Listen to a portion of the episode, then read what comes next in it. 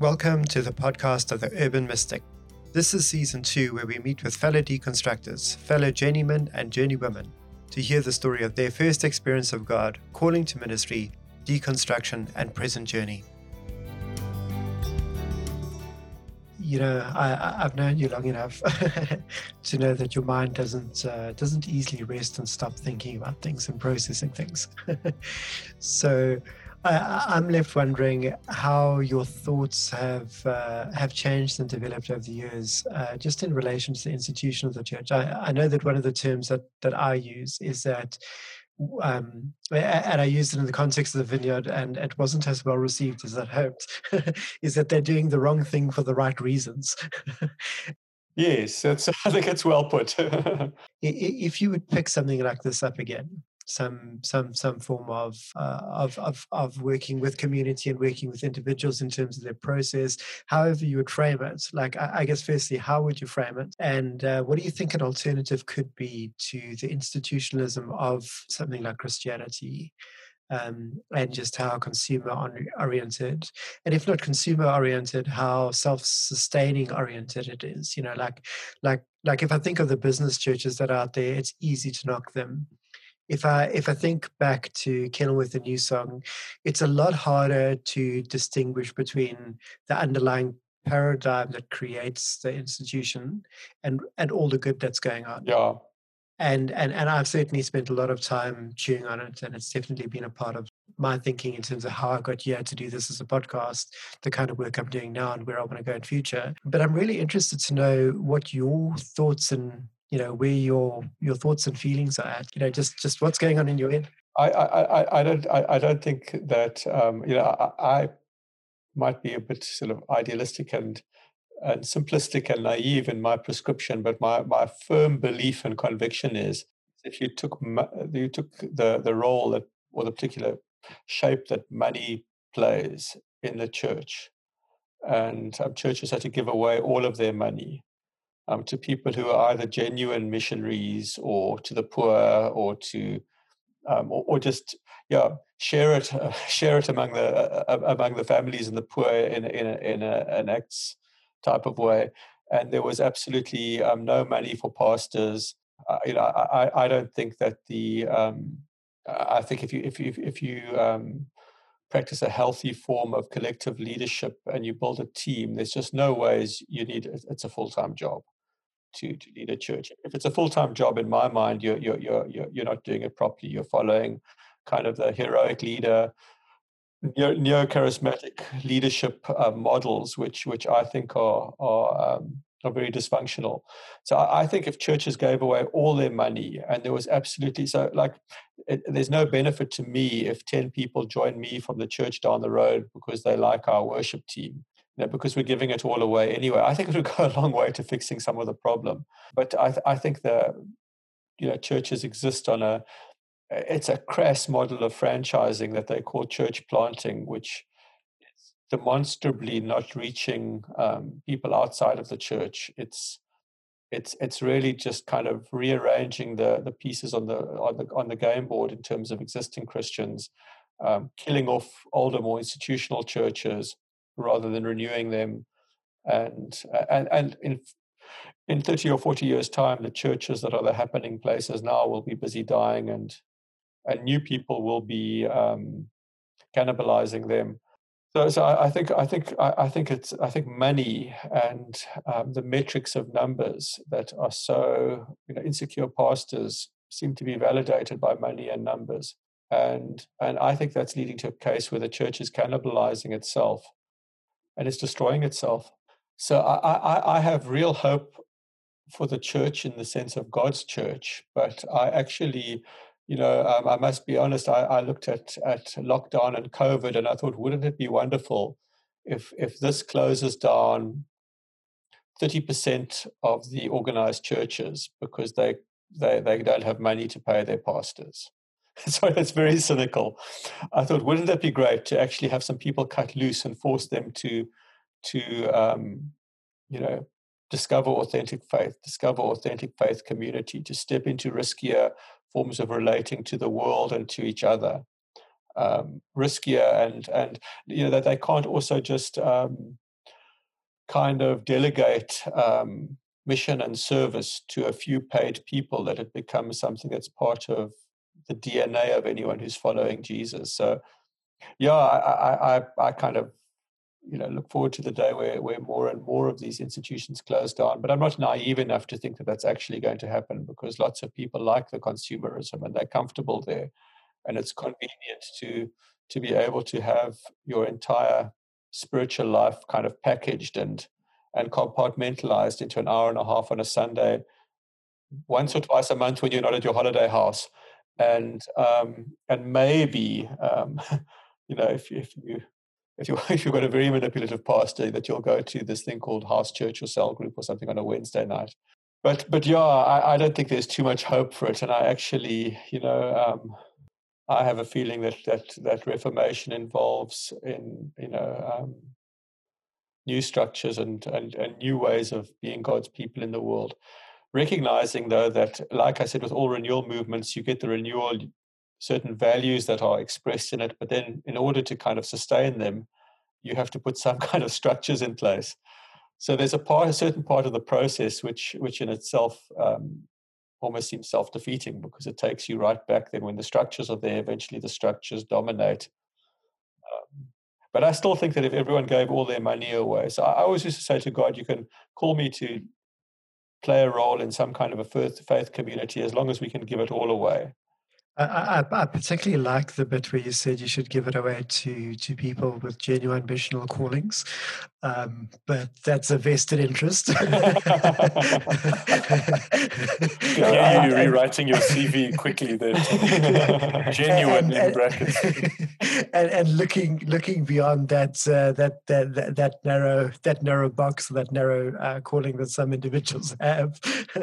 you know, I I think I think that there you know there, there's a lot of recognition today that to build an institution and to support it, and not even just the broader institution and its management systems, right, and franchising support systems, but that each individual congregation, there's so much of those resources just go into sustaining that that that that building and its machinery, rather than actually going to anyone genuine causes yeah. or genuine I mean, benefits of everyone.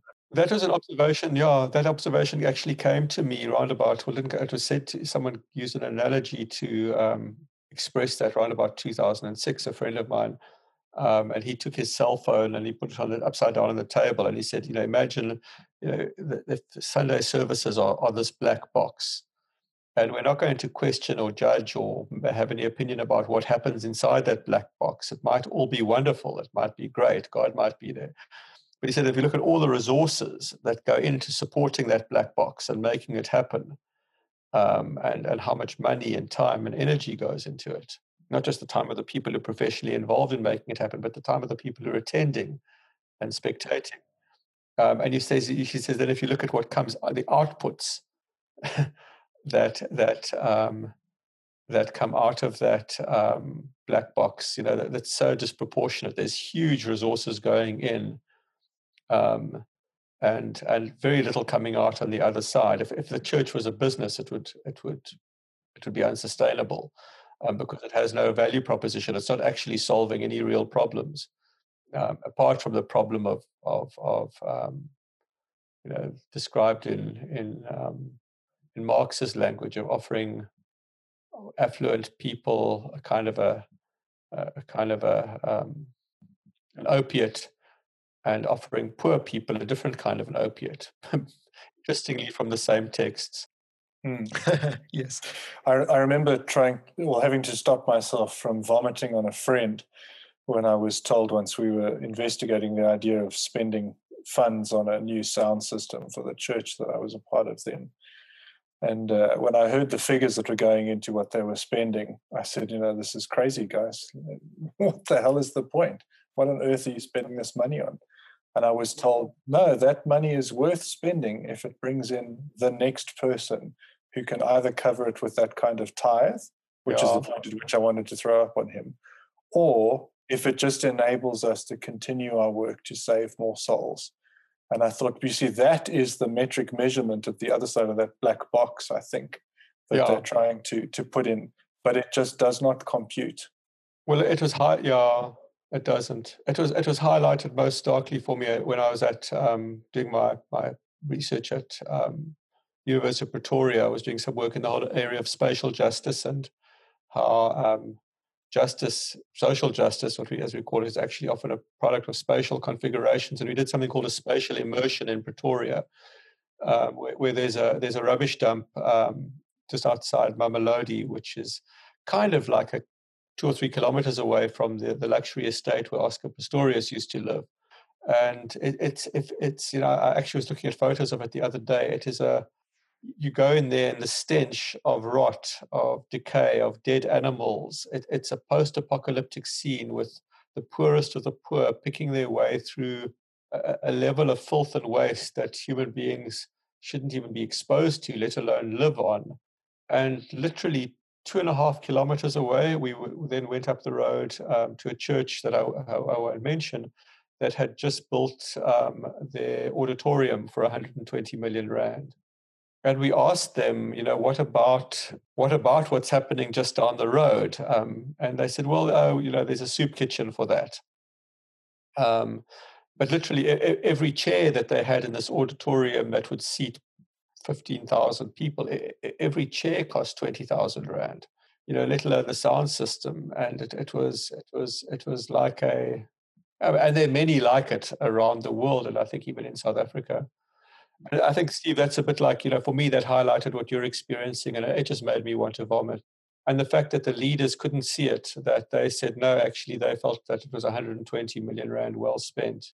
Possibly a bit underspent in there. Yeah, that's uh, just drives me nuts. You know, you know, I, have taken to when people introduce themselves and they they pre-title themselves as I'm pastor this or pastor that. Uh, I've taken to substituting um, you know Pharisee this or you know Sadducee that, which which tends to make them irate. But I, I, think the idea of actually just vomiting on someone is actually so much better. I think I need to adopt that. I think it might just be more pointed. Yeah. Yeah. I'm very fortunate in that I meet very very few pastors.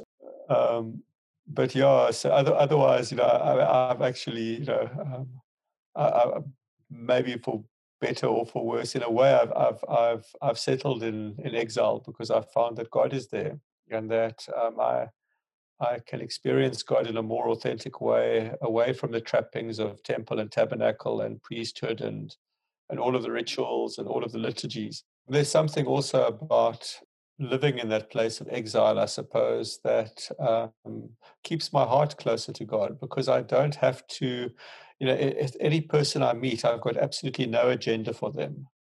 I don't need to recruit them, build something with them, change their mind, um, make them like me. And I can genuinely look at people and, and, and get a sense, God, what, what are you doing in this person's life? And, and is this a space or an opportunity where where you've got some kind of a purpose or a role for me to play? Yeah, um, and I find that quite liberating. That that um, there's just I think it allows me to relate to people more authentically. I wanted to ask you about that, John. If if uh, if I can just jump in there quickly, Tim. Can you give me a sense of of what does that look like practically to you? So I'm coming back to your statement you made earlier about in 2010 leaving the church and not looking back. If I'm paraphrasing you badly there. So I'm, I th- you know, I think our listeners would be fascinated to hear you know if you if you don't have a weekly ritual of going to a geographical place to hand over your hard-earned dollars you know and to be manipulated into being told how terrible you are what what does that look like practically when you talk about exile can you describe that um, do you have community are there sort of are there markers on this exile that are important for you points that you hit regularly every year every week every day and people that you do it with, etc. How would you how would you populate that space for us? So, so there, there's some personal practices which, which while they're not of, of, of meditation, which aren't always daily, I, I, would prefer them to be daily. I find it easier for them to be daily in summer when it's a little bit warmer in the morning, um, and I can get out of I can get outside. But certainly, there, there, there's spiritual practices that I've found that as I have um, and uh, you know and you know, that they wouldn't be too different from what you'd find guys like Richard Foster and Dallas Willard have talked about in terms of spiritual disciplines, although some of the, the, the content and the form of them might be slightly different. But, but there have been spiritual practices which are very much part of my life, and I found that they've been far more powerful in switching off and transforming the parts of me that are broken and and that I'm unaware of and that are likely to hurt people and, and cause pain in relationships. So I, I found that through these spiritual practices, which are part of my life, I, I'm able to experience transformation and also um, encounter God. I, I, miss corporate worship. I must be honest. That's probably the one reason I'd go back to church is is that space of corporate worship. But um, I, I, find that um, I'm able to express worship um, on my own and in, in other contexts. There have been people that I've been connected with, um, and, and people do come and go, but there certainly are people in a community of people who have been part of the journey with me. And then I suppose it's really just a thing of, of um, realizing that my calling and ministry hasn't ended because I'm outside of the church. So, if, to give you a few examples, Yes, uh, please take that further. I was, I was hoping you would go there. While I was a chili sauce smos, um, you know, um, you find most restaurant goers don't go, managers don't go to church because they're working on a Sunday or a Saturday. So it would be often be a case where I would be in some dodgy restaurant in PE and and would look at some staff member there and and God would kind of show me how you know what, what was happening in their lives or something some area that god wanted to speak into or heal. And uh, pretty much as we'd always done at new song uh, and in the vineyard days i would say look this is going to sound a bit weird but i get the sense that you're going through x y and z and and god's aware of it and can i pray with you? and that kind of thing. And i suppose i've moved away from that i don't do that as much um, I have part of my spiritual practice in the Eastern Cape was to um, the Eastern Cape has has lots of people doing what's called hitchhiking. It's not really hitchhiking as we know it. It's poor people standing next to the road holding out a twenty or a fifty rand note, hoping that someone will give them a lift uh, two or three hundred kilometers to where they're going. And and a regular practice and something that I've actually reflected on quite a lot was was to actually intentionally um, pick up these people and and get to know them on that two or three hour journey and allow their presence in my life to challenge me. I, I did quite a lot of work around um, sort of 2012, 2013, 2014 in communities where there'd been xenophobic violence or violence against foreign migrants. Um, try, working with um, local community leaders and um, foreign migrant communities in those communities to try and find um, collaborative ways of bringing the opposing groups together.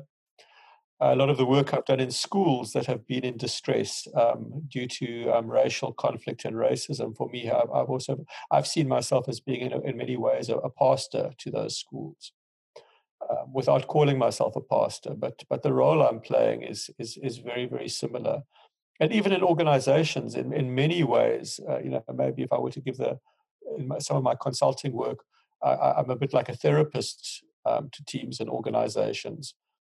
But you could also, you know, you could also kind of dress it up in more Christian language. I, I don't really feel the need to, and, and that, that, it's almost like I, am I'm going into teams where there's a lot of pain and anger and conflict and mistrust, and doing the work of the kingdom, which is to bring healing and bring reconciliation. And I think part of my awareness has been of, of just how busy God is outside of church structures. That one can participate in what God's doing often more easily and, and with more freedom outside of those structures than in it. So, um, you know, I wish I could say, well, it's something I intentionally do every week. Um, you know, um, it really isn't apart from the, the, the, the kind of the, the, spiritual practices which are part of my life. Um, but it's something which is very much a part of my life and um, a lot of the kind of uh, i suppose the giving has been um, there's, there's been a, a, part of giving which has been putting people through um, vocational training through university um, and and helping people set up NGOs and businesses and put putting money into those, which has been for me, you know, a part of me, I suppose, giving away what I have materially um, as as a way of of um, making sure that that my relationship with money isn't simply mirroring what I accuse the church of, of, of having and doing. So I suppose I've tried to hold on to and maintain a, a whole lot of those kinds of practices, but in in very non-religious ways. Um, but still understanding that in doing what I'm doing, I'm kind of putting my small hand in God's big hand and trying to do what I see the Father doing with, without needing to use Christian jargon um, to kind of explain it or to describe it. But just happy to have a sense that uh, you know I'm I'm I'm doing something that expresses God's heart for the world, and and it's part of Jesus's revolution of of turning this world and its values and and everything about the power structures in this world upside down you know so um, yeah if i'm doing a workshop on gender-based violence um, i see that as ministry. Part of what i love about what you're saying is is that uh, you know in, in giving up the the institutionalism and the finance one's also giving up a particular language and they all seem to work together to to almost create this machinery where to to do any social good is to bring people back so that they're part of the institution to contribute in any way to people's lives, it's got to have the return of bringing people into the institution. And you know, the language, the the, the machinery, the structures, everything supports that. And when I when I speak to people that are really into the, the church and into the institutionalism, they don't see how ministry, relationship, the work of the kingdom, etc., etc., takes place apart from the institution. And it's almost like the only way they see any of that kind of stuff as being valid or fruitful is if it's got the end goal of building the institution of the church and building those local co- congregations and their structures. And I find that particularly frustrating. And it's particularly frustrating because I feel like I, I keep wanting to um, headbutt them, but I but I can't. So so so I'm left with the feeling that I'm hitting my head against a wall, and I should just headbutt them instead. Because because people that are really into that institution they they can't see any other end to it. And so whenever there is good being done it's almost like we start a project in order to do this bait and switch. We start a project to feed the poor or to care for people that are victims of gender-based violence or anything like that. But the real goal that we want there is to form an artificial or pseudo community that comes to church and populates a thing called the church. And the end result of that with those individuals is that they become part of the machinery, that their work is to bring other people into the organization. And in turn, those people are going to be schooled into bringing other people into the organization. And as long as we've got this this back door that is smaller than our front door, we're going to get a growing group. and it's about building the institution, I suppose. Yeah, and I think it comes back to what what Steve said about um, you know using language of a movement earlier. You know, I, I and this is probably where where I'm at fault in, in my practice now. You know that Jesus, I see Jesus as a revolutionary who really came to start a movement, who who came to you know to bring heaven to earth, which in, involves uh, not just the, the the healing of of everything that had that is wrong with this world, but but but also a life that expresses an inversion of the values of this world and, and a living out of the values of heaven. And that was a movement. It didn't need to be institutionalized. People could people could do it and, and embrace it and discover it wherever they were. But yet the movement did give rise to very real communities of faith. And I suppose if I look at what I'm doing, I've become quite detached from community. Um, so, so if, if the institutional church is erring by drawing people into the institution in order to try and preserve or create community or, or build something, may, maybe where, where, where I'm failing, I suppose, is that I'm, I'm not trying to do that at all. You know, I, I'm not calling people from anything to anything. Um, maybe I'm trusting that other people will do that somewhere in the process. Um, or I'm just lazy and I haven't got the energy to be part of that something that people need to be called to. I, I don't know if I really have the answer of what that looks like, though. Yeah, I, I'm hoping you guys are going to figure out how to do the community thing and then and also. Oh, I know that's the whole point of the interviews. when when in exile, being exile, you, you, know, one of the frustrations that I've had over the years of, of of feeling like I needed to hold on to the intentional community thing is that I find that people are so schooled into being institutionalized that there's there's always a point that a group just flips back into it. And for some groups, it's been as small as five, and with others, the minute it hits 12 or 15 people, I find them falling back into that dynamics and losing the relational dynamic. And and I feel like in some ways part of the problem is that we we traded a relational paradigm for an institutional paradigm.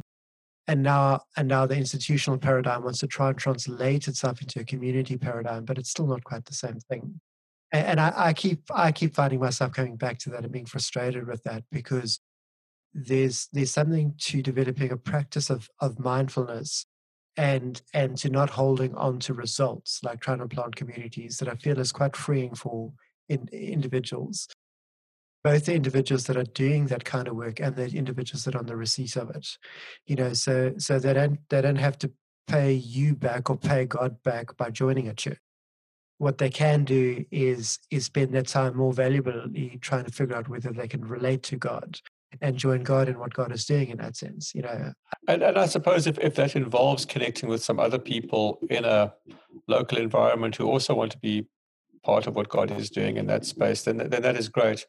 Um, inevitably, though, someone wants to be in charge. and and that's maybe where the where the problems start. Or, or you get the tension, which I hear you describing earlier, John, when you talked about the Kenilworth picture of you said you know there were maybe 150 people that were keen to go in this direction that you felt quite sort of connected with god and god was leading in that direction. But there was a number of other people by far the majority that weren't that keen.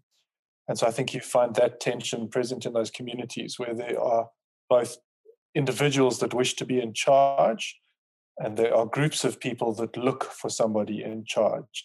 And i find that that's a rather bad marriage that just breeds this unhealthy community of a scapegoating of an abdication of my own responsibility and you will do that for me. And it just and and an acceptance from a leader in yes i will become your god. And it's a mm. bad cycle. You know in some ways when i when i think back to that i still, I still remember saying to one of the, the the people that came came to me is is that as i read that community at the time there's the potential for three or four groups to actually go off and form vibrant communities. I think you're right, Tim. Yeah, yeah. And and instead of that that, that core group that was um, amongst those really fighting with you around that at the time, it, it's almost like like I felt that they didn't recognize that, and what they did is potentially kill off three potential really healthy communities that could have grown out of it. Well, well, that happened because one particular person had a vested interest, financial interest in trying to take over from from me um, that community because they didn't have a job anymore, and and so they didn't want to see it fragment into smaller groups because that would that wouldn't leave a big enough pie to pay um, uh, uh, the, the kind of salary they wanted. So that was that was why that didn't happen basically um, and and and it didn't work out that way anyway. But I, I want to just get back to something that, that Steve said about abdicating responsibility because I think it for me it's it's where the, where the line gets drawn in a way for me is that I think there's a, a large group of Christians and and um, it might equate in some way to Fowler's at Fowler's faith stages. Um, who, who, want certainty, they want easy answers, and they almost want a lawgiver. Um, and and I think there's also there's a, a, another level of faith where you can live with paradox, you can live with uncertainty, you can actually live more comfortably in the question than you can live with an easy answer. And and I think that's it's it's almost so so some people abdicate responsibility for their spiritual lives and for a whole lot of other things to a pastor or an authority figure because he gives them those easy answers and they and, and and and they know that as long as they're following his version of the easy answers they're in that in group that's going to that's safe that's going to go to heaven. We're, we're living in the risky space of saying i don't know and um, i've got questions and i've got doubts and i haven't figured it out. And um, you know and it, it, it goes beyond just kind of theology even to issues of of inclusion of of who's welcome in God's people, and and do we say that certain people can be you know welcome and affirmed but other people can be welcome but not affirmed you know you can you can be part of us but we're not quite sure we actually like who you are or, or what we think you might be doing I mean that that that generally applies to the good old LGBTQ plus kind of communities. Yeah. Yeah. Okay. So so so so for so for me, it, it's about actually um, there's such a fixation, I suppose, on on following the the rule book that's been handed down by these authority figures that people have abdicated responsibility to, or that have that have, have made the rules since the, the days of the Catholic Church. That that um, people are are afraid of a more risky kind of missional um, living that actually seeks to reach out and and just love people and and create a community of of, of people who are drawn into God's love and who can be uh, embraced and affirmed um, no matter who they are or, or, where they come from. And um, yeah, so so um, I, I, think that the abdicating of responsibility, where people look to someone for easy answers and rules and things like that that make them feel safe, has a flip side in that it leads to communities being created, which tend to be communities that exclude and that um, where, where, doubts um, or dissent or questioning isn't welcomed. And and I think it, it's inclusion, it's doubts, it's questioning. All of these things are the are the stuff of mission and the stuff of growth and the stuff of transformation. It's in that messy space that that we discover each other and we discover God and we discover life.